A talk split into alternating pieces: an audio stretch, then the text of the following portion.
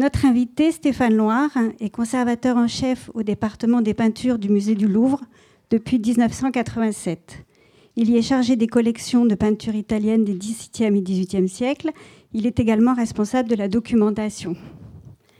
Il est l'auteur de nombreuses publications et en particulier des deux volumes du catalogue des peintures italiennes du XVIIe siècle au musée du Louvre, édités respectivement en 1996 et en 2006. Il a organisé notamment les expositions suivantes. Le Guerchin en France, au musée du Louvre en 1990, Gian Battista Tiepolo au musée du Petit Palais en 1998, l'Albane au musée du Louvre en 2000, la collection Motet de Narbonne au musée du Louvre en 2010 et bien sûr celle qui nous occupe aujourd'hui, Nature et idéal. Merci beaucoup, bonne soirée.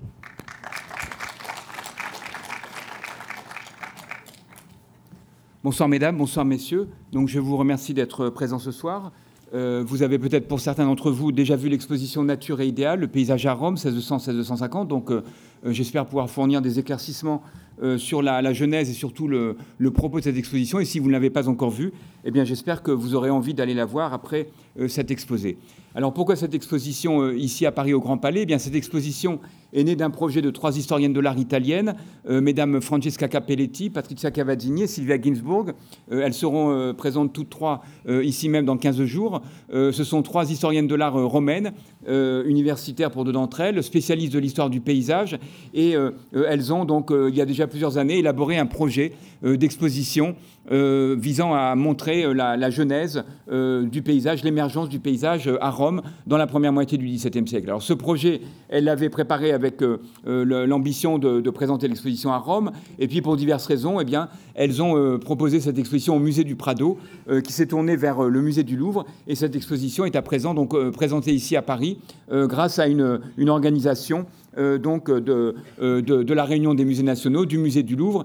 et du musée du Prado, du musée du Prado, où l'exposition sera présentée à la fin, au début du mois de juillet prochain. Alors euh, cette association, euh, euh, disons un peu, un peu naturelle, un peu cette association entre le, musée du Louvre et le musée du Prado, eh bien, était particulièrement bienvenue pour cette exposition, car, cette car ces deux fonds conservent tous deux d'importantes séries de paysages se rapportant à notre propos. Le, musée du Louvre détient en particulier un grand nombre de paysages classiques qui proviennent de la collection de Louis XIV, qui a très tôt collectionné ces tableaux. Quant au musée du Prado, j'y reviendrai, il conserve un ensemble exceptionnel euh, de paysages, de, grands tableaux euh, de paysages peints pour le palais du Buen Retiro, euh, des tableaux dont 10 sont présents dans l'exposition. Il s'agit d'un prêt exceptionnel et un prêt qui permet de voir ici à Paris un ensemble d'œuvres qu'on ne voit d'ailleurs pas toutes présentées habituellement au musée du Prado, mais que vous pouvez voir ici dans une seule salle alors qu'elles sont habituellement présentées dans plusieurs salles du musée du Prado. Alors cette exposition donc a un titre euh, sur lequel je me dois de revenir. Elle a d'autre part des limites chronologiques euh, bien précises. Euh, pourquoi, pourquoi ce titre? Pourquoi ces dates? Eh bien parce que le, une des thèses de l'exposition, si l'on peut dire, c'est que le, paysage en tant que genre autonome apparaît véritablement dans la peinture italienne au tout début euh, du XVIIe siècle. Il y avait déjà auparavant dans la peinture italienne, dans les compositions historiques, dans la peinture religieuse, des éléments de paysage. Mais ce qui est nouveau au début du XVIIe siècle, eh bien, c'est l'autonomisation euh, du euh, paysage peint. Le paysage peint qui va devenir le sujet principal de la peinture, mais rarement le paysage peint tout seul. C'est-à-dire qu'il y a dans l'exposition des œuvres qui comportent des sujets religieux, des sujets mythologiques, mais ce qui est euh, euh, très nouveau, eh bien, c'est l'importance qui est donnée au paysage, euh, dont on considère finalement les artistes comme ceux qui collectionnent leurs œuvres, qu'il se suffit à lui-même, souvent comme sujet principal. Alors cette émergence du paysage, eh bien, elle s'accompagne en fait de l'émergence d'autres genres profanes, et cette émergence, eh bien, elle se produit assez précisément à Rome autour de 1600, un moment où la contre-réforme a en quelque sorte repris en main les, commandes de les, grands, les, commandes euh, de, la, peinture religieuse, où euh, l'Église a en quelque sorte réglementé euh, pour les artistes les thèmes qui doivent être représentés, qui, sont aptes à, être, à figurer dans la peinture religieuse. Et parallèlement, eh bien, beaucoup, grâce à des, apports flamands, il faut le dire, eh bien, vont, vont se faire, vont émerger le genre du paysage, celui du portrait, celui de la nature morte, et c'est un phénomène qui se produit de façon assez sensible à Rome autour de 1600. Alors pourquoi ce lieu Pourquoi cette date? Eh bien parce que Rome est depuis toujours un foyer extrêmement actif. c'est un foyer, c'est la ville éternelle, c'est le lieu où l'on vient admirer la ville où l'on vient admirer les ruines de l'antique, c'est le lieu où l'on vient admirer Rome, la, grandeur de la civilisation romaine. Mais à la fin du XVIe siècle, eh bien Rome est un foyer artistique extrêmement vivant, dont la vitalité est euh, euh, comparable à celle de Paris à la fin du 19e siècle, au début du 20e siècle. Euh, c'est une ville qui donc fait l'objet de transformations urbanistiques et architecturales considérables. Et c'est une ville qui attire des artistes très nombreux, des artistes venus de l'Europe entière, des artistes qui viennent pour compléter leur formation, mais qui pour certains font leur carrière à Rome. Alors pour la peinture, bien sûr, Rome vers 1600 est le foyer du caravagisme, le caravagisme qui est un mouvement pictural qui va s'étendre à l'Europe entière, mais euh, c'est un, mouvement qui euh, euh, finalement n'est qu'une des composantes de cette très riche vie artistique du foyer romain et qui va concerner le paysage. C'est le propos de notre, de notre exposition. Donc le paysage euh, apparaît comme un genre autonome parce que euh, d'une certaine manière, eh bien, il s'opère euh, une distinction très nette entre les vocations sacrées de la création picturale et ses orientations profanes, et parallèlement à la nature morte, parallèlement à la scène de genre, qui sera notamment favorisée par une série de nouveaux thèmes issus de la peinture caravagesque, eh bien, la, la, nature va devenir un sujet pour elle-même. Alors cet intérêt pour la nature, eh bien, il a il a euh, euh, notamment, euh, disons, il est lié certainement à, un intérêt nouveau des artistes pour toutes les formes de la création. on va voir des artistes dessiner de façon très abondante dans la nature. il y a des, centaines, des milliers de dessins qui nous sont parvenus de, cette époque qui ont été réalisés en plein air, mais il y a également donc de très nombreux tableaux. Et, mais ce qui est certainement, ce qu'il est certainement important de souligner, c'est que la peinture de paysage au XVIIe siècle est rarement une peinture faites en plein air. Il n'y a peut-être que quelques exemples dans l'exposition euh, d'œuvres euh, effectivement commencées en plein air. Il s'agit le plus souvent euh, d'une peinture faite en atelier, une peinture qui a été élaborée, qui a été construite à partir d'études faites sur la nature, qui ont été elles-mêmes qui ont été elles-mêmes réélaborées. La, peinture de plein air, c'est un phénomène qui sera beaucoup plus tardif dans l'histoire de la peinture européenne. C'est un phénomène qui se produira d'une façon très nette à la fin du XVIIIe siècle et surtout au début du XIXe siècle, principalement en France et avec les peintres de l'école de Bar Bison et les peintres, euh, les peintres impressionnistes. L'émergence du paysage, donc, euh, c'est un, phénomène qui est lié à l'observation de la nature, une observation qui est certainement une volonté d'observer la nature fidèlement, euh, qui est certainement à mettre en relation avec des découvertes scientifiques récentes, la découverte du télescope, les premières cartes de, la Lune, même s'il était en fait assez difficile de mettre précisément en relation la peinture de paysage avec les, découvertes scientifiques de l'époque. Et puis, il y a d'autre part cette quête de l'idéal, qui est un peu le, moteur, on pourrait dire, de toute la création picturale à Rome au XVIIe siècle, qui, euh, euh, euh, joue évidemment un grand rôle dans cette création picturale liée au paysage. Est-ce que c'est ce que nous avons voulu signifier dans, notre titre, c'est-à-dire d'une part cette espèce de tension qui s'opère entre l'intérêt pour la nature et la quête de l'idéal, qui a été certainement un, moyen de favoriser la création du paysage peint. L'émergence du paysage peint euh, à Rome est un phénomène très largement international. Euh, les, peintres euh, venus de l'Europe entière sont présents à Rome au XVIIe siècle. Comme vous le savez, le caravagisme sera un foyer européen qui aura des retentissements dans, en Lorraine, dans les, dans les Pays-Bas, en Espagne. Il en est de même pour le paysage et il est certainement très révélateur que dans notre exposition, eh bien, 18 des 33 artistes présents soient nés hors d'Italie et que sur les artistes qui sont nés en Italie, seulement deux sont nés à Rome, deux sur 33, c'est très peu, les autres venant euh, d'autres foyers italiens, c'est-à-dire principalement euh, de l'Émilie-Romagne, avec euh, Bologne, bien sûr, venant de Florence, venant de Toscane, venant encore du, de, la compagnie, donc de Naples, mais finalement, eh bien, cette émergence du paysage, elle se produit à Rome parce qu'il y a des présences simultanées d'artistes venus de, différentes origines, mais qui ne vont trouver qu'à Rome les conditions de leur, disons, de leur, de, leur création picturale au paysage. Alors cette, cette, importance du foyer romain, elle est, je crois, très importante, et c'est, je dirais, peut-être un peu la, une des, des, des, autres thèses de notre exposition, avec donc cette émergence du paysage qui se produit vers 1600, avec le, le caractère international du, du, du, paysage. Notre exposition euh, et euh, euh, d'une certaine manière propose un sujet qui est assez nouveau, une manière assez nouvelle de considérer l'histoire de la peinture en Italie, à Rome en particulier, à travers le paysage. Mais ce qui est peut-être aussi nouveau dans notre exposition, eh bien, c'est l'accent que nous mettons sur l'importance du foyer romain. Et au fond, notre exposition eh n'a eu qu'un seul véritable précédent dans la longue histoire récente des grandes expositions de peinture. C'est une exposition qui s'est tenue à Bologne en 1962, que je n'ai pas vue bien sûr, mais que comme beaucoup de beaucoup d'historiens d'art, eh bien, euh, dont je connais fort bien le catalogue. Le catalogue est un ouvrage extrêmement important, un ouvrage euh, qui, euh, dans lequel étaient très soigneusement étudiés 145 tableaux et 70 dessins. Et le catalogue de cette exposition eh bien, a certainement marqué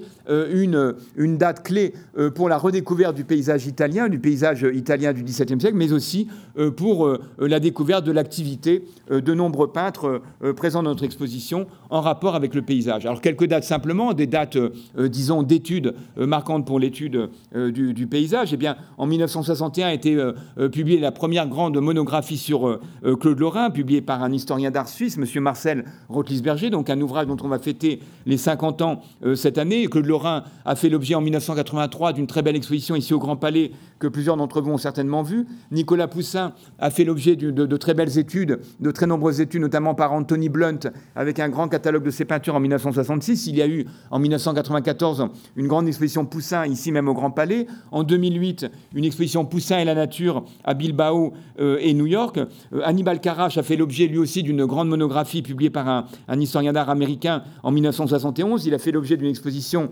à Rome et Bologne en 2007. De, le dominicain a fait lui à son tour l'objet d'une monographie publiée par un érudit américain en 1982, d'une exposition monographique en 1996. L'Alban a fait l'objet d'une monographie publiée par une savante américaine en 1999 et d'une exposition monographique en 2000. Je pourrais euh, aller beaucoup plus loin, euh, mais au risque de, ne pas vous, fatiguer avec cette énumération, eh bien, je voudrais simplement souligner que cette exposition eh est finalement une sorte de,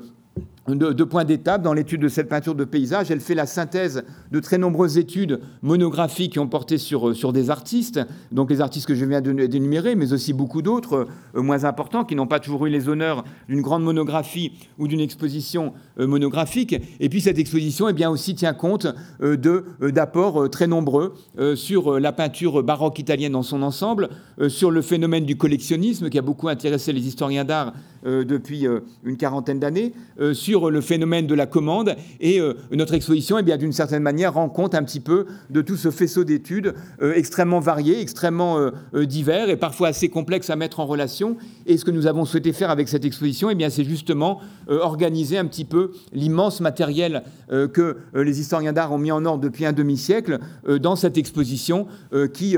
prend pour objet donc le foyer, le foyer romain. Donc, ce que nous souhaitons, bien sûr, c'est que cette exposition et puis son catalogue, eh bien, puisse euh, à son tour servir un petit peu euh, d'étape et que peut-être eh bien, dans, quelques années, il puisse euh, à son tour faire référence comme le catalogue de l'exposition de 1962. Alors le, parcours de l'exposition est un parcours chronologique, donc qui présente un peu plus de 80 tableaux, 19 dessins dans une salle présentée à mi-parcours. C'est un parcours qui, est, qui répartit les œuvres entre donc six grandes parties et un parcours qui mêle les artistes selon les époques, un parcours qui est à peu près chronologique, euh, c'est dire que les dates des œuvres sont très importantes euh, et qu'il a importé bien sûr d'avoir, euh, de pouvoir présenter dans cette exposition des œuvres bien datées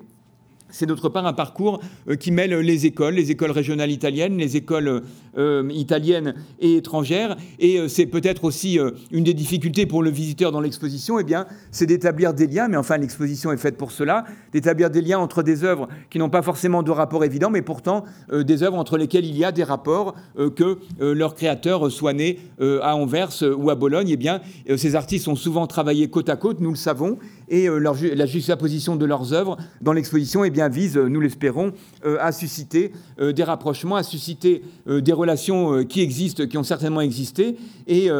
qui ont inévitablement compté dans l'évolution de cette peinture de paysage que nous présentons ici. Alors une première partie est consacrée aux trois grands fondateurs de la peinture de paysage, donc, euh, euh, qui sont trois artistes d'ailleurs euh, tous, étrangers, tous étrangers à Rome. Il s'agit donc tout d'abord d'Annibal Carache, Annibal Carache qui naît en 1560, qui peint au cours d'une première, de, de, deux premières décennies d'activité à Bologne des œuvres très remarquables par leur naturalisme, des œuvres à sujet religieux ou des œuvres à sujet à sujet donc des scènes de genre. Et puis, au cours de son séjour, au cours de sa carrière bolognaise, donc avant 1595, eh bien, Hannibal Carache peint également ce grand tableau, ce grand bah, paysage fluvial venu de Washington, un tableau qui ouvre l'exposition, un tableau admirable par cette espèce de sentiment d'intrusion qu'il nous communique, cette espèce d'ouverture sur le spectacle de la nature, une nature représentée d'une manière très libre, très spontanée, et dans laquelle la présence humaine est presque absente et euh, euh, un paysage donc, qui est remarquable d'autre part par le traitement euh, très, très vif, très naturaliste de la nature. Alors Hannibal Carache est appelé en 1595 à Rome par le cardinal Odoardo Farnèse pour réaliser le décor de la galerie Farnèse qu'il va réaliser de 1597 à 1604. C'est un décor d'une importance prodigieuse dont l'importance est sans doute comparable, sinon supérieure à celle de toute la création de Caravage pour l'histoire de la peinture italienne, pour l'histoire de la peinture euh, européenne. C'est un décor euh, d'un illusionnisme absolument étourdissant euh, qui fait une sorte de synthèse de toute la grande tradition décorative italienne, en particulier celle de, la Renaissance classique. Et c'est un décor donc, qui a, qui a bien sûr accaparé les forces d'Annibal Carache, mais parallèlement auquel eh bien, il a peint quelques rares tableaux de, de paysages comme ce sacrifice d'Abraham du Louvre, une œuvre de petite dimension, mais une œuvre donc déjà monumentale, c'est-à-dire que après son arrivée à Rome, euh, Hannibal Carache, comme sans doute beaucoup d'artistes, a été bouleversé euh, par la découverte de, Rome. Et il a euh, assez progressivement, mais rapidement, abandonné le naturalisme de, de ces années bolonaises pour une création plus mesurée, plus, plus intellectualisée, une création dans laquelle se fait jour très rapidement une recherche de l'idéal qui fait de lui, on pourrait dire, un émule de Raphaël et qui va faire de sa création eh bien, une sorte d'exemple pour tout l'idéal classique de la peinture du XVIIe siècle. Alors Hannibal Carache est un artiste donc,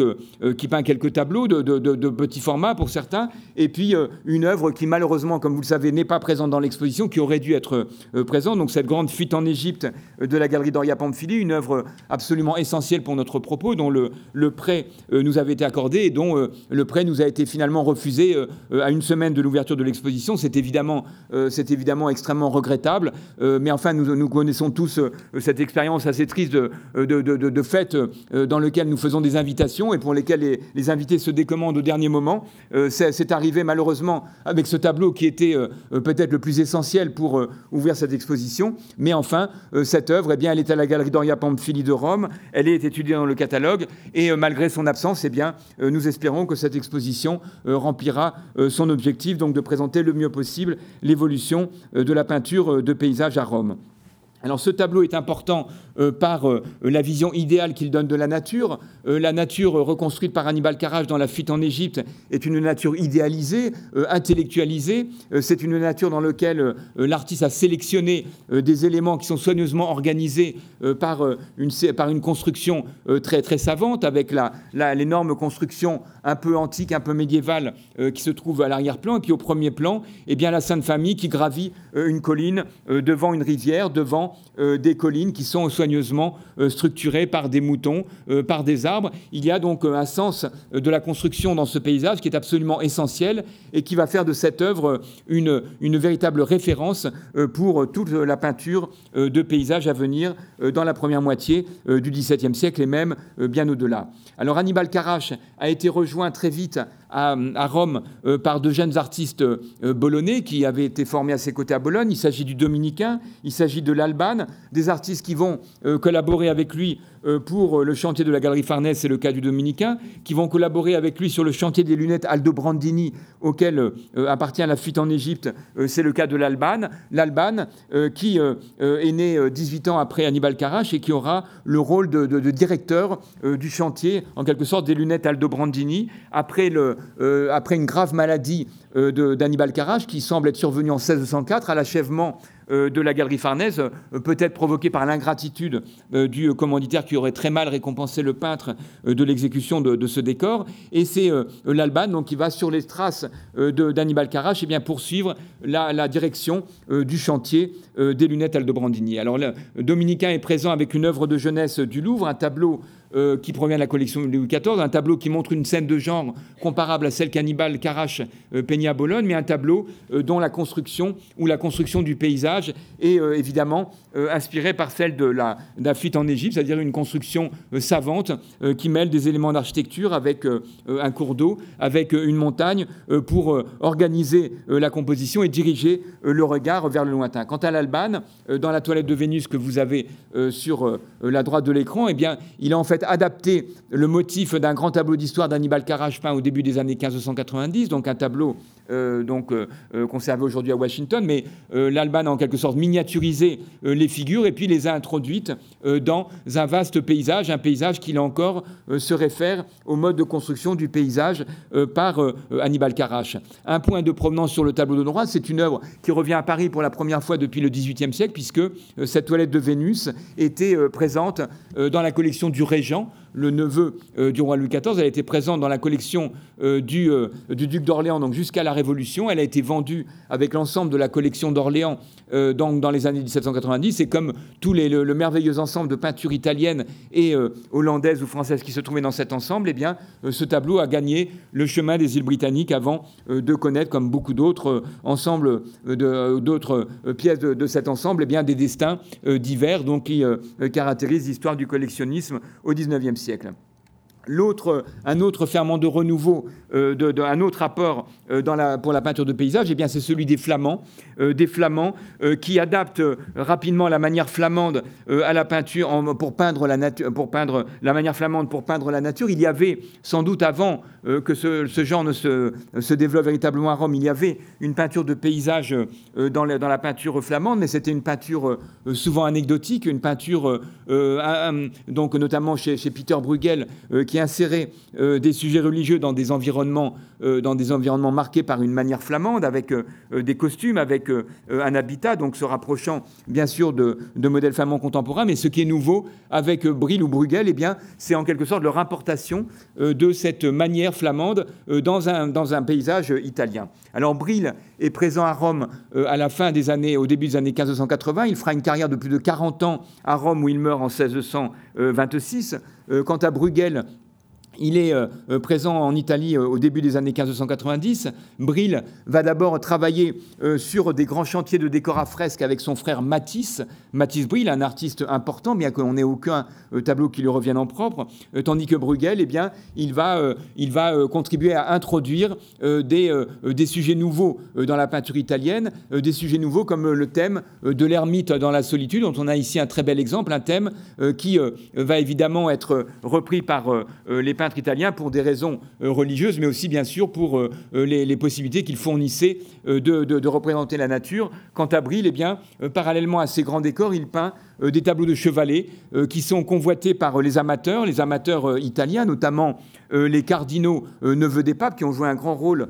pour l'émergence du paysage à Rome dans la première moitié du XVIIe siècle. Mais ces tableaux sont aussi en quelque sorte exportés vers les Flandres, vers l'Europe du Nord. Et des tableaux comme ce Campo, euh, ce Campo Vaccino, donc, qui est en fait euh, l'actuel Forum romain, mais le Forum romain avant les grandes fouilles euh, du XIXe siècle qui ont dégagé l'espace compris entre le Colisée le Capitole, eh bien, était un champ, une pâture dans laquelle on venait vendre ces bestiaux, dans lesquels des fragments de temples antiques émergeaient de l'herbe, et c'était un lieu que les, peintres flamands représentaient avec une prédilection particulière, et dont ce tableau conservé à Dresde, peint en 1600, est certainement l'un des premiers exemples dans l'histoire de la peinture des écoles du Nord. Le troisième ferment de renouveau dans la peinture de paysage, le ferment, l'apport décisif, eh bien c'est celui du peintre allemand Adam Elsheimer, un artiste né à Francfort, euh, qui euh, euh, séjourne en Italie une dizaine d'années, qui séjourne à Rome entre 1600 et 1610. Alors nous n'avons malheureusement pas pu avoir le prêt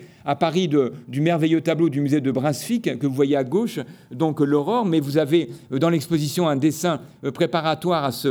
ce, tableau. Et puis, euh, nous n'avons pas eu non plus, malheureusement, le prêt d'autres tableaux d'Elsheimer euh, que les musées allemands gardent avec beaucoup de jalousie. Il faut savoir que euh, est un artiste très rare. C'est l'un des rares peintres allemands du XVIIe siècle. On connaît de lui une vingtaine de tableaux, des tableaux de petit format, peints sur cuivre, donc souvent fragiles. Mais ce sont des tableaux d'une importance exceptionnelle pour notre propos, parce qu'on y trouve un réalisme minutieux et des effets lumineux qui, sont, qui sont absolument uniques dans la peinture du temps. Il y a chez lui euh, une capacité à intégrer les grands thèmes euh, de la peinture d'histoire au paysage avec une restitution du caractère insaisissable euh, des variations atmosphériques. Et il y a chez Elsheimer eh bien,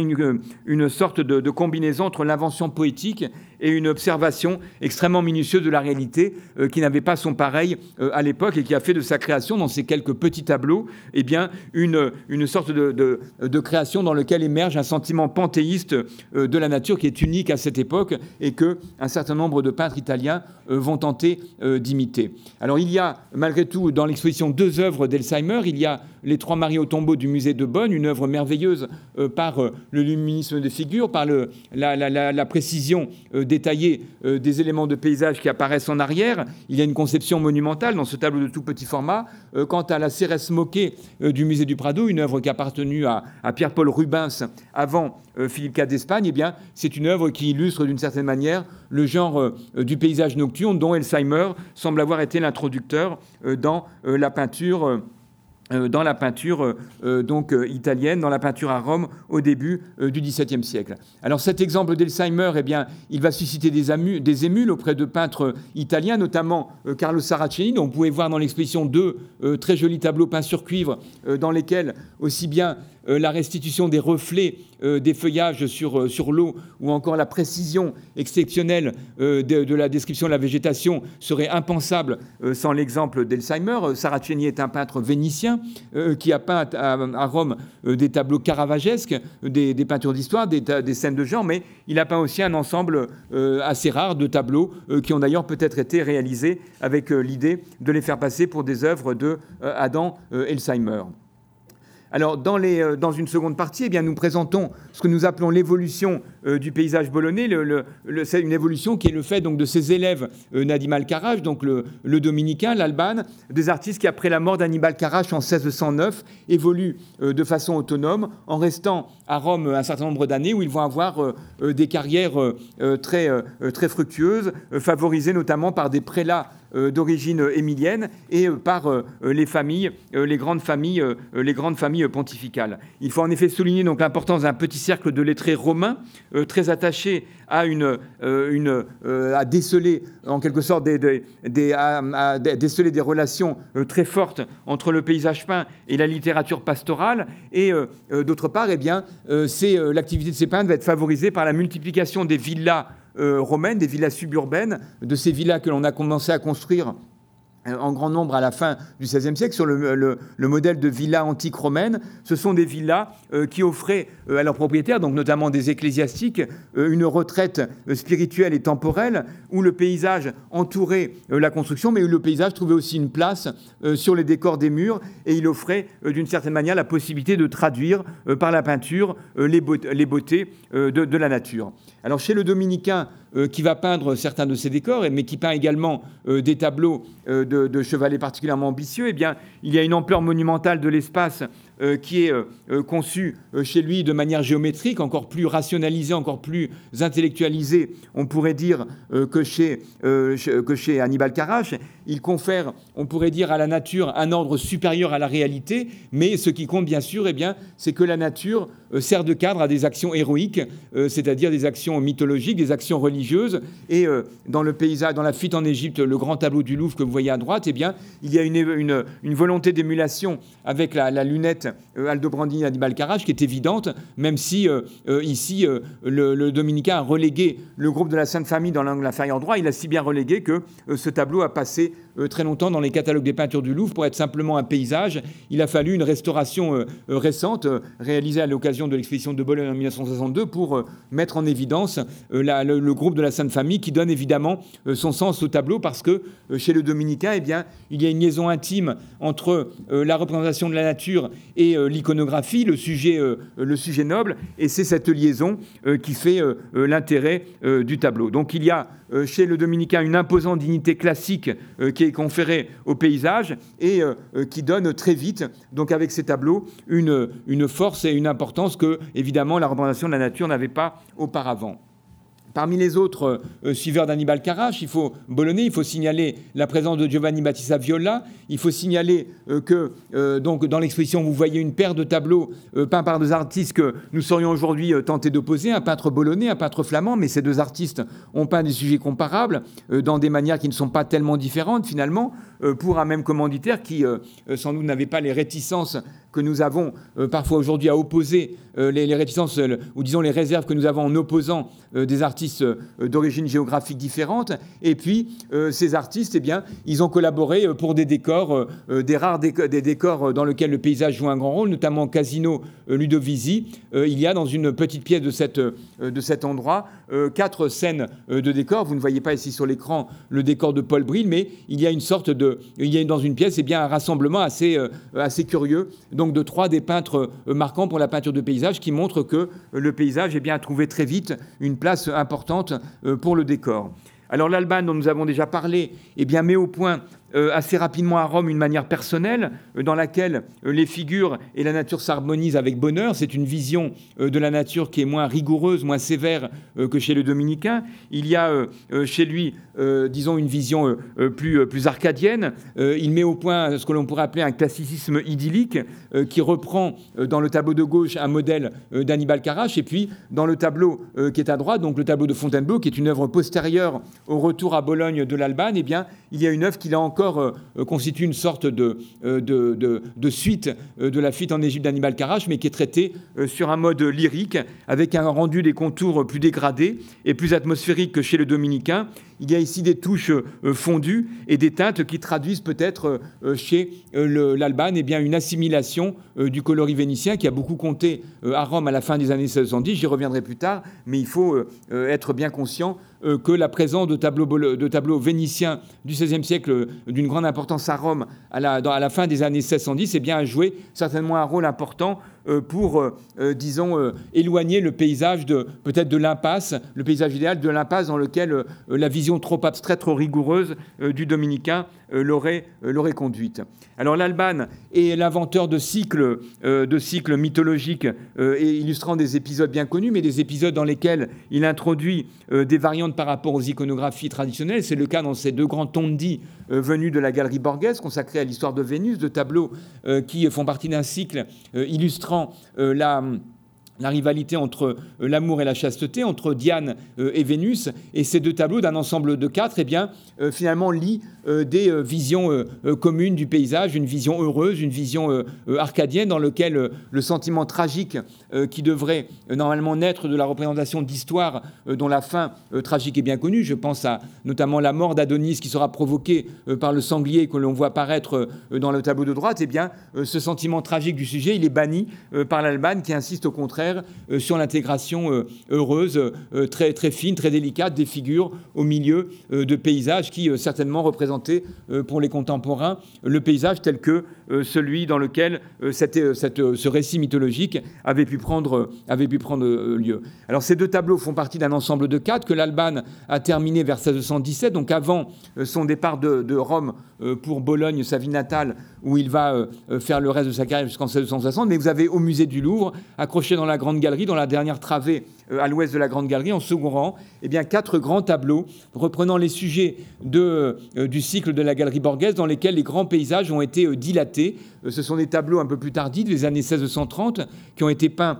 à Bologne, mais dans lesquels l'Alban a développé d'une façon très heureuse les thèmes de ces tableaux romains, mais en donnant une ampleur accrue au paysage. Ces, tableaux du Louvre avaient évidemment moins de raisons d'être présents dans notre exposition, puisque ce sont des œuvres qui ont été réalisées après le retour de l'artiste à Bologne. Et puis toujours euh, pour les peintres émiliens, eh bien, il convient euh, de signaler l'importance de la création de Giovanni Lanfranco. Giovanni Lanfranco est un artiste originaire euh, de, Parme. C'est un artiste qui va être l'un des grands créateurs de la peinture baroque, notamment avec l'énorme décor de la coupole peinte de l'église Saint-André de Laval et qu'il va réaliser en, 1627, un décor de, de, le décor de la plus grande coupole romaine après celle de Saint-Pierre, un décor dont qui pour la première fois euh, couvre la totalité de la surface euh, d'une coupole avec 800 mètres euh, carrés de peinture. Et Lanfranco, qui sera par ailleurs un grand peintre d'église, un grand peintre de mythologie, eh peint à un assez bref moment, à la fin des années 1610, des tableaux dans lesquels la représentation de la nature joue un grand rôle, notamment dans euh, ce tableau, et euh, euh, ce tableau qui faisait partie d'un ensemble montrant des ermites dans la solitude, dont il ne reste qu'un seul autre tableau, également conservé au musée de Capodimonte à Naples, où l'on voit l'extase de la Madeleine. Donc ce, ce Christ au désert eh bien, faisait partie en fait d'un décor que le Giovanni Lanfranco avait peint pour une petite pièce destinée au, cardinal Odoardo Farnèse, donc un camerino, un camerino donc commandé par le commanditaire de la galerie Farnèse, donc dans un bâtiment situé en arrière euh, du palais Farnèse, mais une petite pièce réservée à la dévotion privée euh, du, euh, du prélat, et dans lequel eh bien, euh, le, le Franco avait pas une série de tableaux euh, dans lesquels la nature jouait un grand rôle, avec un, horizon placé très haut, avec euh, des couleurs sourdes et une ambiance austère qui devait certainement favoriser la dévotion du,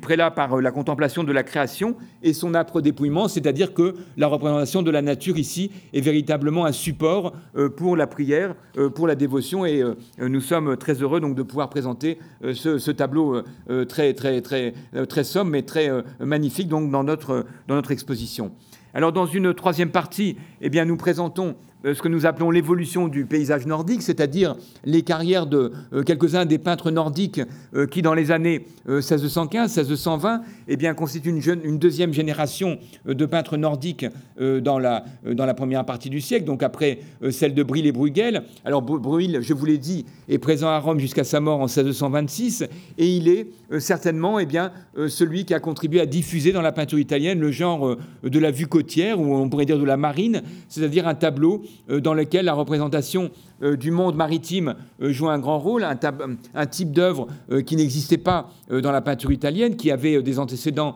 dans la peinture du Nord, mais que, là encore, eh bien, comme pour les vues du Campo Vaccino, Paul Bril adapte au, genre italien avec cette ambiance immanquablement italienne, mais il y a dans le traitement des figures, dans l'attention la, dans très forte à tous les aspects euh, de la vie quotidienne représentée ici au premier plan, eh bien, une, une tonalité flamande euh, qui certainement n'avait pas déplu au, au, pape Paul V Borghese qui a possédé euh, ce tableau avant de l'offrir au cardinal Scipion Borghese, son neveu.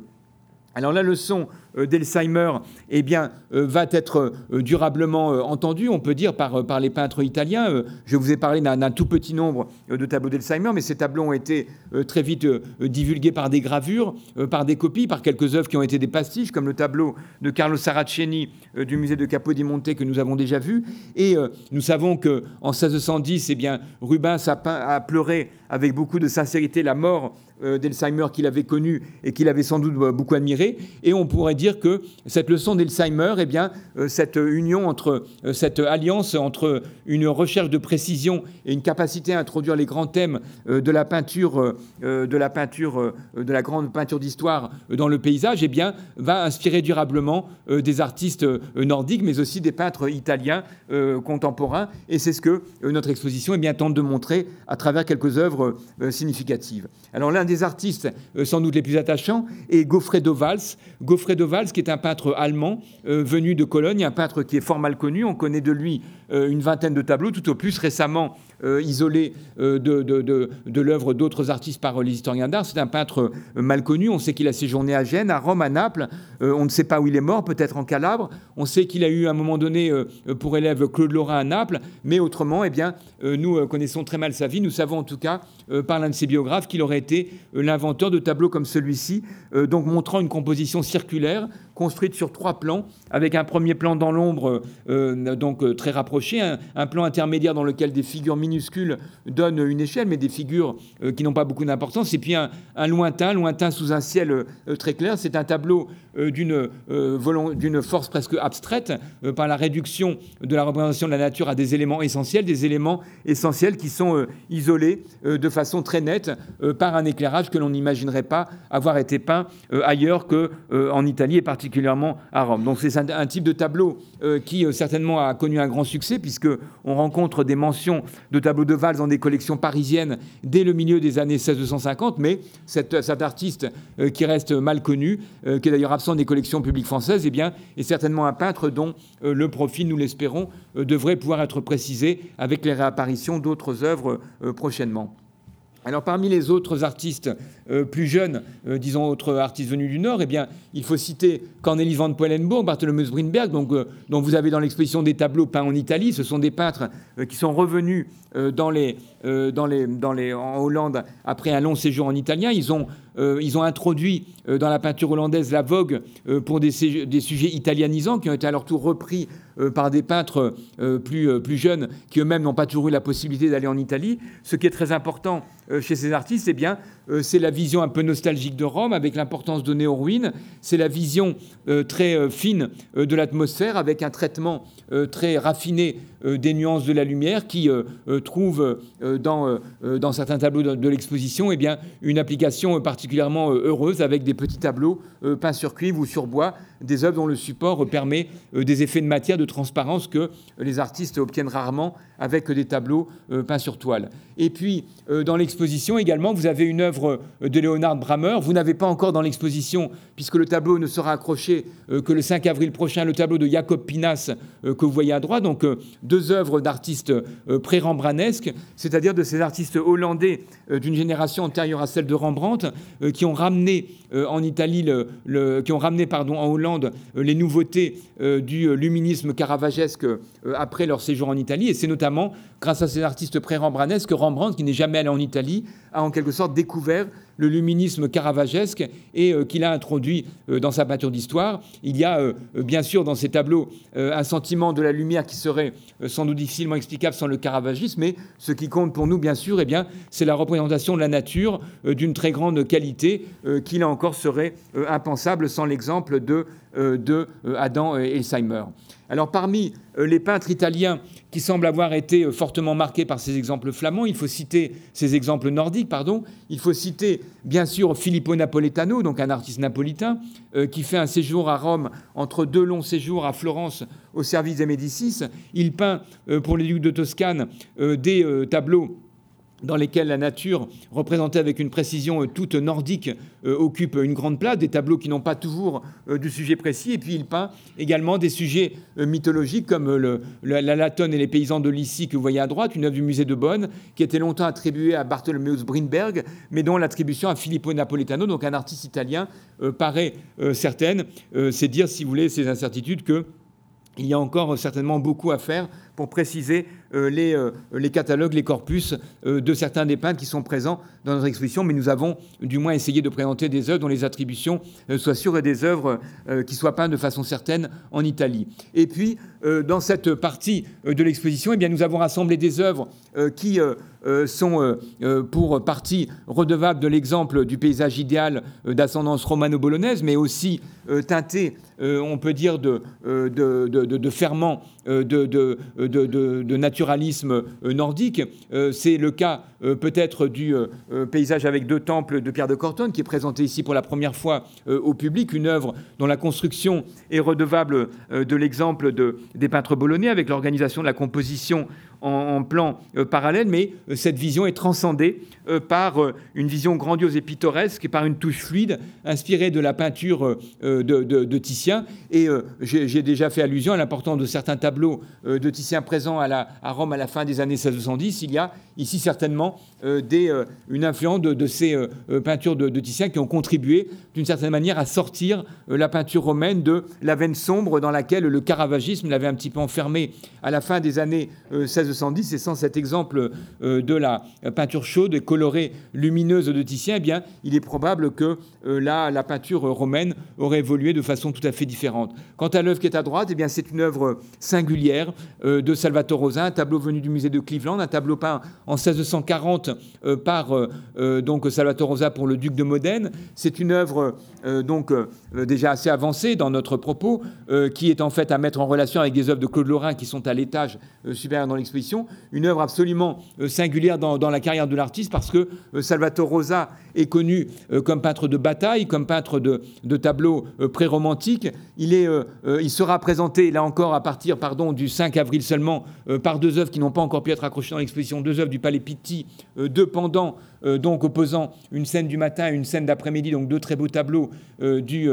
Palais Pitti de Florence. Mais il y a donc dans le grand paysage lacus avec troupeau de Salvatore Rosa du musée de Cleveland, eh bien une œuvre absolument singulière euh, pour euh, la, carrière de son auteur et une œuvre qu'on aurait presque envie euh, d'attribuer à un peintre du XVIIIe siècle. Et puis dans cette section consacrée à, l'évolution du paysage nordique, eh bien, il y a une œuvre qui est un petit peu incasable, si l'on peut dire, c'est ce, cette, étonnant, cette étonnante vue du jardin de la Villa Médicis à Rome de Diego Velázquez, donc un des deux seuls tableaux de paysage du grand peintre espagnol. Le grand peintre espagnol qui était venu à Rome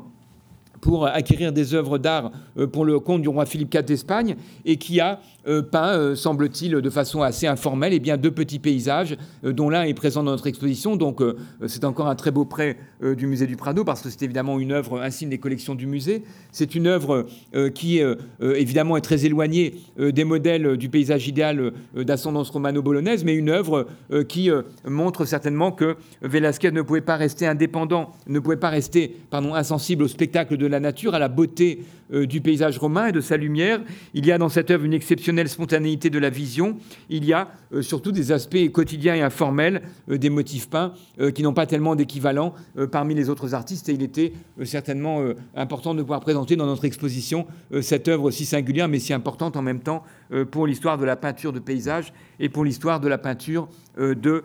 espagnole. Alors, à, mi-parcours de l'exposition, une salle rassemble une série de, donc de 19 dessins, 19 dessins exécutés par certains des peintres présents dans l'exposition, des dessins qui pour certains sont des copies euh, de monuments euh, antiques euh, qui sont encore pour certains partiellement enfouis. Ce sont également des dessins faits d'après nature, mais des dessins qui ont sans doute été soigneusement réélaborés pour l'exécution de tableaux, parce que très peu de dessins d'Animal Carrage, aucun dessin pardon, d'Animal Carrage ne peut être mis exactement en rapport avec des tableaux de paysages. quant aux dessins de Brinberg, eh bien, il s'agit de, dessins très, très, il s'agit de dessins très, très achevés dans lequel l'artiste certainement a réélaboré euh, des motifs euh, pris sur la nature. Et puis enfin, euh, Claude Gelay eh bien, est présent dans notre exposition avec trois dessins, mais vous en verrez beaucoup d'autres dans une exposition consacrée à Claude Lorrain dessinateur et peintre qui ouvrira au musée du Louvre au milieu du mois d'avril, eh bien Claude Lorrain est présent avec, avec des dessins qui font, à propos desquels eh bien, on, ne peut pas manquer d'évoquer une phrase célèbre du biographe du peintre, le peintre allemand Joachim von Sandra, qui disait que Claude Lorrain voulait pénétrer la nature en se couchant dans les champs dès avant l'aube jusqu'à la nuit pour apprendre à représenter le rouge du ciel matinal, l'aube, le coucher du soleil et les heures du soir. Il y a euh, chez Claude Lorrain une vision euh, naturaliste, une vision, une, volonté de s'approprier la nature qui est absolument euh, essentielle et qui est évidemment très, très importante pour toute sa création, comme chez, d'autres artistes qui ont représenté la nature d'une façon très, très, très spontanée, ici avec un dessin de Gaspard Duguay. Alors en passant à l'étage de l'exposition, où vous aurez pu voir sur le palier une grande carte de l'Europe, euh, où une, carte met en évidence les origines géographiques très variées euh, des artistes présents dans l'exposition, eh bien, vous entrerez dans cette, euh, euh, cinquième partie de l'exposition, intitulée donc les débuts de Claude Lorrain et de Nicolas Poussin, donc deux artistes dont on a présenté les œuvres côte à côte, c'est-à-dire il aurait été évidemment très simple de présenter tous les tableaux de Claude Lorrain dans une salle, tous ceux de, Nicolas Poussin dans une autre. Non, notre parcours est évidemment plus complexe que cela. Il vise à, suggérer des, relations qui ont certainement existé. Nous savons que Claude Lorrain et Nicolas Poussin étaient proches, qu'ils étaient amis, et il est certain qu'ils se sont regardés et qu'ils euh, se sont influencés euh, l'un l'autre. Alors Claude Lorrain est présent dans l'exposition avec une œuvre euh, de jeunesse rarement vue, un tableau qui a été récemment retiré de l'œuvre d'Agostino Tassi, qui a été le, le, maître de Claude Lorrain après Goffredo Valls. Donc dans le tableau qui est à gauche, eh bien, Claude Lorrain a peint certainement les architectures, les figures euh, du plan intermédiaire. Quant aux figures du premier plan, elles auraient été réalisées euh, par Tassi, Tassi qui est également, euh, qui est lui l'auteur sans, doute unique du tableau qui est à droite, donc un tableau qui n'est pas présent dans l'exposition, mais qui montre, disons, les liens très forts de, la création, des premières créations de Claude Lorrain avec Agostino Tassi. Et puis d'autre part, Agostino Tassi, eh bien, il est très important pour l'introduction du paysage dans le grand décor romain. C'est ce que nous avons voulu suggérer avec les deux grandes reproductions euh, du décor de la salle de bal, de la salle des palefreniers, pardon, du palais Lancellotti de Rome, qui est présent euh, sur le palier bas du grand escalier euh, de notre exposition. Tassi est un artiste très important, un artiste romain, un artiste qui a fait une sorte de synthèse entre les modes de construction romano-bolonais et une vision précise, naturaliste de la nature venue des artistes nordiques. Mais Tassi eh bien, est un artiste qui était un entrepreneur, qui peignait des architectures feintes, avec, en trompe-l'œil, avec euh, des figures de paysage et il est, euh, s'il a laissé euh, un nom dans l'histoire par notamment un fameux procès pour viol qui lui été intenté par Artemisia Gentileschi, eh bien, il est important dans notre contexte parce qu'il est l'un des artistes qui ont le plus compté pour l'introduction du paysage dans le grand décor, cette composante monumentale et fixe de la présence du paysage dans les décors romains, elle est très importante, évidemment, notre exposition ne peut faire que la suggérer. Alors Claude Lorrain, après des débuts euh, qui euh, le montrent peignant des œuvres assez maladroites, euh, assez difficiles à rattacher peut-être à, ce qu'il avait pu faire en Lorraine lors d'un retour à Nancy, donc entre un premier séjour à Naples et un second séjour en Italie à Rome, eh bien Claude Lorrain s'affirme assez lentement dans les années 1630 avec une maturité qui l'amène notamment à peindre le très joli tableau que vous voyez à droite, un tableau qui est une œuvre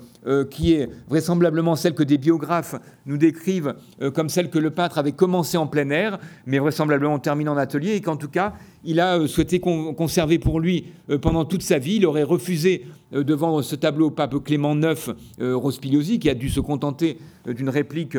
peinte par l'artiste qui est aujourd'hui à la galerie Pallavicini de Rome. Et ce tableau, eh bien, le, peintre l'a conservé parce que cette œuvre représentait pour lui une sorte d'échantillon particulièrement abouti des manières de représenter les feuillages. Quant à Nicolas Poussin, pardon, et Claude Lorrain, eh bien, il est présent d'autre part dans l'exposition avec des œuvres de sa maturité, comme cette vue d'un port avec le Capitole, une œuvre de la maturité du peintre, une œuvre correspondant à un moment où l'artiste a déjà gagné une notoriété qui lui permet euh, de faire attendre euh, les plus grands commanditaires, le pape, le roi Philippe IV d'Espagne, et où il peint notamment pour des ambassadeurs de France à Rome, eh bien des œuvres euh, qui peuvent constituer des souvenirs de leur séjour à Rome, comme cette vue d'un port avec le Capitole réalisée pour Philippe de Béthune, Philippe de Béthune qui avait effectué plusieurs mandats d'ambassadeur du roi de France, pour lequel Claude Lorrain a peint cet étonnant caprice dans lequel la place du Capitole à Rome, sur laquelle le bâtiment qui se trouve aujourd'hui à gauche n'avait pas encore été identifié, eh bien, a été transposé à bord de mer dans, un port avec un tableau où ce qui compte, c'est autant la représentation euh, des effets de la lumière euh, sur l'architecture et sur la mer que euh, la description de la vie quotidienne dans un port d'ambiance italienne. Quant à Nicolas Poussin, eh bien, il arrive à Rome en 1624 après deux voyages infructueux et il a, semble-t-il, des débuts euh, difficiles, des débuts euh, qui sont favorisés notamment euh, par un grand amateur romain, un antiquaire qui s'appelle Cassiano d'Alpozzo. Et c'est pour Cassiano d'Alpozzo qu'il a notamment peint ce grand paysage en largeur, vraisemblablement à l'origine un dessus de porte, un tableau qui a été coupé en deux probablement à la fin du XVIIIe siècle, et dont le musée Fabre euh, de Montpellier, qui possédait la partie droite euh, léguée en 1825 par le peintre François-Xavier Fabre, a pu acquérir en 2010 la partie gauche. Les deux tableaux devraient vraisemblablement être prochainement réunis euh, sur un même châssis. En tout cas, il est très heureux que l'exposition permette de présenter ces deux fragments réunis. Alors chez Nicolas Poussin, eh bien, les premières représentations de la nature sont, sont assez différentes de celles de Claude Lorrain. Il y a chez lui euh, donc euh, une pratique de la peinture euh, où la nature occupe un grand rôle comme un cadre sensuel pour des, sujets mythologiques, parfois enrichis de contenu érotique. Vous en avez un très joli exemple dans l'exposition, un petit tableau venu de Londres, mais il n'y a pas chez Nicolas Poussin d'intérêt pour les variations de lumière et d'atmosphère. Par la suite, eh bien, le, la nature va évoluer, je dirais, dans la vision euh, qu'a Nicolas Poussin, mais ce qui a compté, bien sûr, dans la carrière de Poussin, comme chez d'autres peintres avant lui, eh bien, c'est la présence à Rome de ces, des fameuses bacchanales Aldobrandi, des, des œuvres dont j'ai déjà parlé, des œuvres euh, qui étaient arrivées de Ferrare à Rome en 1598, euh, qui ont été très admirées, nous le savons, par des textes contemporains par euh, Nicolas Poussin, par Pierre de Cortone, par Pietro Testa, par le sculpteur euh, François Duquesnoy. Ce sont des œuvres qui, pour des peintres qui n'étaient pas encore allés à Venise ou qui étaient passés brièvement, eh bien, représentaient une sorte d'échantillon de la plus haute qualité de ce que la peinture chaude, colorée, sensuelle de Titien avait pu apporter à l'art européen et à ce qu'elle a apporté euh, donc à la peinture romaine des années 1610-1620 euh, avec euh, cette phase du néo-vénitianisme qui a permis, comme je vous l'ai déjà dit, en quelque sorte de sortir, d'aider à sortir la peinture romaine de la veine sombre et ténébriste du caravagisme. Alors Nicolas Poussin, comme Claude Lorrain, eh bien, gagne une maturité à la fin des années, au début des années 1630, qui lui permet donc d'affirmer un style autonome, un style euh, euh, qu'il développe à l'écart des grandes commandes et qui lui permet de réaliser euh, des œuvres à sujet mythologique dans lesquelles la nature joue un rôle qui est plus affirmé. Et dans ce pan et syrinx du musée de Dresde qui revient à Paris pour la première fois depuis son achat pour la collection de Dresde en 1742, eh bien, il y a des figures qui sont très sculpturales, qui se distinguent bien sûr donc des tableaux néoticianesques des premières représentation de, de, la nature par euh, Poussin, mais il y a surtout eh bien, une conception de la nature qui enveloppe euh, les figures avec une lumière, euh, une lumière très, très, très égale, une lumière dont l'importance ici doit certainement, à l'exemple, doit certainement pour une part à l'exemple de Claude Lorrain, à cette époque de la carrière des deux peintres, eh bien, ce serait en fait Nicolas Poussin qui aurait pris euh, chez euh, euh, Claude Lorrain la, manière d'envelopper les figures par l'atmosphère, alors que un peu plus tard, dans les années 1650-1660, eh bien, c'est Claude Lorrain qui tentera, en quelque sorte, par un phénomène d'émulation, eh bien, de reprendre chez Poussin la grandeur héroïque des paysages de ces dernières années. Alors une partie importante de notre exposition, et elle aurait mérité peut-être d'être euh, mieux singularisée, peut-être par un panneau de salle bon, qui fait défaut, eh bien c'est euh, une, grande salle euh, consacrée aux dix grands tableaux de la série du Buen Retiro. Alors le Buen Retiro, c'est un palais royal espagnol largement détruit, en grande partie détruit au début du 19e siècle. Il ne reste aujourd'hui que des parties, que certaines parties, mais c'est un palais royal qui avait été édifié pour le roi Philippe IV d'Espagne, dont l'histoire est assez mal connue. On connaît assez mal les circonstances de la construction et des différentes commandes passées pour ce palais qui était certainement le plus beau palais royal édifié donc en Europe à cette époque, pour le plus grand souverain européen donc de la première moitié du XVIIe siècle, et pour ce palais royal espagnol, eh bien, un certain nombre de quelques-uns des plus grands artistes du temps ont exécuté des tableaux très importants, des tableaux qui sont pour la plupart aujourd'hui au musée du Prado. Donc il s'agit de grands portraits équestres, il s'agit de, sujets euh, mythologiques par, par Velázquez ou euh, euh, Francisco de Zurbaran. Il s'agit également de grands tableaux à sujets historiques qui sont aujourd'hui parmi les gloires du musée du Prado. Et puis il s'agit également de grands tableaux mythologiques ou à sujets historiques, de tableaux commandés à des peintres travaillant à Rome et à Naples. Et Nicolas Poussin eh bien, est l'un des artistes qui a réalisé deux grands tableaux, parmi les plus grands tableaux de sa carrière, pour ce palais royal du Buen Retiro. L'un est au musée du Prado, l'autre est parvenu au musée de Sao Paulo après euh, divers péripéties. Et d'autre part, eh bien, ce qui est important pour notre propos, eh c'est que pour ce palais euh, du Buen Retiro ont été commandés une série de grands paysages, sans doute près d'une quarantaine, de grands paysages euh, de, dimensions identiques, de paysages dans lesquels euh, la taille des figures, leurs proportions et euh, même la hauteur d'horizon semblent avoir été euh, imposées au peintre. Ce sont des tableaux à sujet érémitique, c'est-à-dire des tableaux prenant pour sujet des représentations des vies des saints. Et pour cette série, eh bien, Nicolas Poussin a peint son, son plus grand paysage, donc qui est présent dans l'exposition. Jean Lemaire Poussin a peint un tableau qui est un merveilleux exemple de caprice archéologique, qui est présent dans l'exposition avec le très, beau tableau d'Hermann van van Velt, qui est comme une transposition d'un jardin hollandais euh, dans, un milieu, euh, dans un milieu romain. Et puis, euh, Claude Lorrain eh a eu, je dirais, la, part principale peut-être de cette série de paysages, avec deux grands paysages dont l'un est présent dans l'exposition. C'est ce, cet étonnant nocturne dans lequel des diablotins débarquent pour, venir, pour venir tourmenter le pauvre Saint-Antoine, qui est représenté dans un nocturne très, très surprenant, très singulier dans l'œuvre de Claude Lorrain. Et puis Claude Lorrain eh est également l'auteur de euh, quatre grands paysages en, large, en hauteur, tous présents dans l'exposition, des tableaux euh, d'une ampleur exceptionnelle, des tableaux extrêmement ambitieux, parmi les plus, euh, les plus importants qu'ait peint Claude Lorrain, donc qui constituent là encore un magnifique prêt du musée du Prado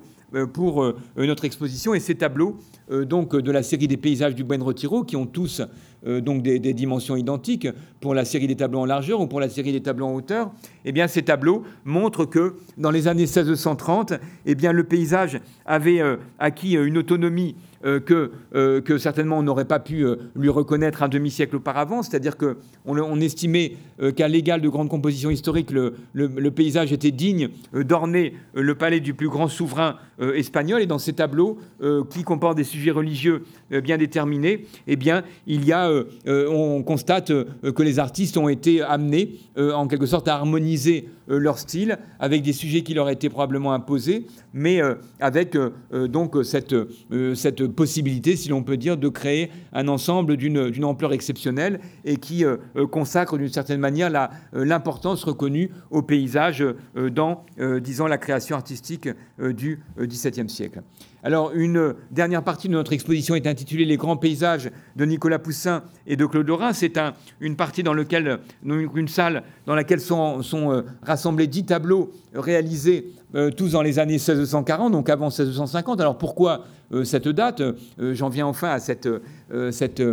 cette enfin, j'apporte enfin une réponse à cette question. Eh bien, nous avons considéré en préparant cette exposition que d'une certaine manière, eh bien, les grands cadres de l'évolution de la peinture de paysage s'étaient mis en place rapidement à Rome, donc en, un demi-siècle, mais que finalement, eh bien, à la fin des années 1640, les choses étaient à peu près fixées, c'est-à-dire les grands modes de construction de la nature, avec donc cette, ce type de construction du paysage idéal né à, Rome avec Hannibal Carrage, développé notamment euh, par, euh, euh, par le dominicain, fructifié, donc en quelque sorte enrichi par des, des, des, artistes très différents, comme Salvatore Rosa, comme Pierre de Cortone, comme des peintres nordiques, eh bien, ce, ce type du paysage idéal, il va connaître avec Nicolas Poussin et Claude Lorrain son en quelque sorte son, son, moment de développement euh, le, plus abouti, notamment euh, dans des œuvres comme euh, ce paysage avec Saint Jean à Patmos du musée de Chicago, une œuvre d'une construction rigoureuse extrêmement, extrêmement, extrêmement soignée, extrêmement, extrêmement réfléchie, puisqu'il y a en fait ici des lignes de fuite qui sont données à la perspective par des éléments d'architecture qui convergent tous, toutes vers un point qui se trouve en bas à droite de l'obélisque présent dans la composition. Et puis, il y a surtout eh bien, une conception nouvelle euh, du paysage chez Poussin, une conception plus intellectuelle et plus savante qu'auparavant, dans lesquelles les figures sont immergées euh, dans la nature et euh, dans lesquelles eh bien, la, nature est véritablement un tout, un tout qui est évidemment inséparable de la présence d'un sujet noble. C'est ce que l'on appelle donc les grands paysages héroïques de, Nicolas Poussin, dans lesquels il donne, d'une certaine manière, il incarne l'expression la plus aboutie euh, du paysage classique formulé avant lui euh, par euh, Hannibal Carache. Alors l'œuvre certainement la plus importante, l'une des œuvres les plus importantes pour cette phase, disons, du paysage héroïque, eh bien c'est le paysage avec les funérailles de Phocion donc venu du musée de Cardiff. C'est un tableau qui a pour sujet l'histoire d'un général, d'un glorieux général athénien euh, qui avait été injustement accusé de, de, euh, trahison, euh, puis contraint au suicide. Et ce personnage eh bien, avait été banni d'Athènes, Athènes qui apparaît au loin, où l'on voit sous les remparts d'Athènes les funérailles d'un personnage qui avait été, donc des funérailles donc, qui avaient été refusées à Phocion. Et dans le pendant de ce tableau, qui est au musée de Liverpool, eh bien, on voit la veuve de Phocion recueillant les cendres de, de celui-ci. Phocion, nous le savons, sera en quelque sorte réhabilité, mais il y a évidemment dans, son, dans ce tableau et dans son pendant eh bien, une leçon morale euh, qui est amère, une leçon morale qui est amère, mais qui est transfigurée euh, par euh, la représentation de la nature à la fois simplifiée et idéalisée, précise et équilibrée, et qui semble régie par un modèle mathématique. Et c'est-à-dire que si la leçon morale des deux œuvres est amère, eh bien le, paysage possède une grandeur héroïque, d'une prodigieuse intensité, et cette, cette intensité, eh bien, beaucoup d'autres artistes, après Nicolas Poussin, vont tenter de, de, de, la, de la reproduire dans leur tableau, puisque cette œuvre peinte pour un amateur français sera diffusée par des copies, par des gravures, et que ce sera sans doute l'un des tableaux de Nicolas Poussin euh, les plus euh, commentés. Quant à Claude Lorrain, eh bien, il peint dans les années 1640 des tableaux dans lesquels une lumière cristalline met en évidence des nuances exceptionnelles euh, de, la végétation, notamment dans cette représentation d'un site réel euh, de Rome. Et puis, euh, il peint des tableaux qui ont fait sa gloire, dans lesquels il y a une restitution remarquable des effets du soleil couchant, qui est ici, donc, qui dégage la silhouette d'un navire en contre-jour dans un tableau à sujet mythologique. Et puis, dans cette dernière salle, eh bien, vous avez également deux grands tableaux de Gaspard Duguay. Gaspard Duguay qui était le beau-frère euh, de Nicolas Poussin, Gaspard Duguay qui était né à Rome en 1615. Donc Gaspard Duguay qui a collaboré avec Poussin, qui a travaillé également euh, donc sur le, chantier du Buen Retiro. Il n'a pas un grand paysage euh, présent dans l'exposition, mais progressivement, eh bien, Gaspard Duguay a adopté les principes d'unité lumineuse de Claude Lorrain et il les a, d'une certaine manière, transformés dans une vision plus romantique de la nature. Il y a chez lui euh, donc, il y a dans cette œuvre une profondeur qui est soulignée au moyen d'une diagonale qui est formée par l'alternance euh, de roches claires et de taches sombres de la végétation. Il n'y a pas de sujet particulier, mais il y a une vision de la nature immanquablement romain euh, qui a fait le succès de Gaspard Duguay, notamment auprès des amateurs anglais du XVIIIe siècle. Il y a aujourd'hui finalement très peu de beaux tableaux de Gaspard Duguay dans les collections publiques françaises, alors que ses œuvres sont très nombreuses dans les collections anglaises, toutes comme celles de, de Claude Lorrain. Alors notre exposition euh, s'arrête ici, mais je dirais que d'une certaine manière, eh bien, le, parcours de l'exposition pourrait être euh, prolongé euh, idéalement à travers des œuvres beaucoup plus tardives, des tableaux peints en France au XVIIIe siècle par Claude-Joseph Vernet, des tableaux qui se rattachent au genre du paysage historique qui a connu un grand succès en France à la fin du XVIIIe siècle, avec des œuvres comme ce, paysage Italie de Bidot ou encore cette, ce sujet de, de, la vie de Démocrite peint par Achille Etna Michalon de l'École des Beaux-Arts, une œuvre qui a été réalisée en 1817 pour le premier la, première, euh, la, première, épreuve euh, donc jamais donnée du Grand Prix euh, de paysage historique, puisque parallèlement au Grand Prix de paysages au Grand Prix de Rome, donc qui depuis, depuis un siècle et demi eh bien, permettait aux meilleurs artistes de se confronter les uns aux autres sur des sujets historiques, eh bien, on a, on a mis en place à l'École des Beaux-Arts de 1817 à 1863, un grand prix euh, de paysage historique qui euh, avait évidemment euh, la volonté de, qui était évidemment régi par une volonté d'émulation avec les grands modèles de Nicolas Poussin et de Claude Lorrain que l'on voyait au Louvre et qui évidemment a été jugé comme insurpassable. Et puis je dirais la, une, une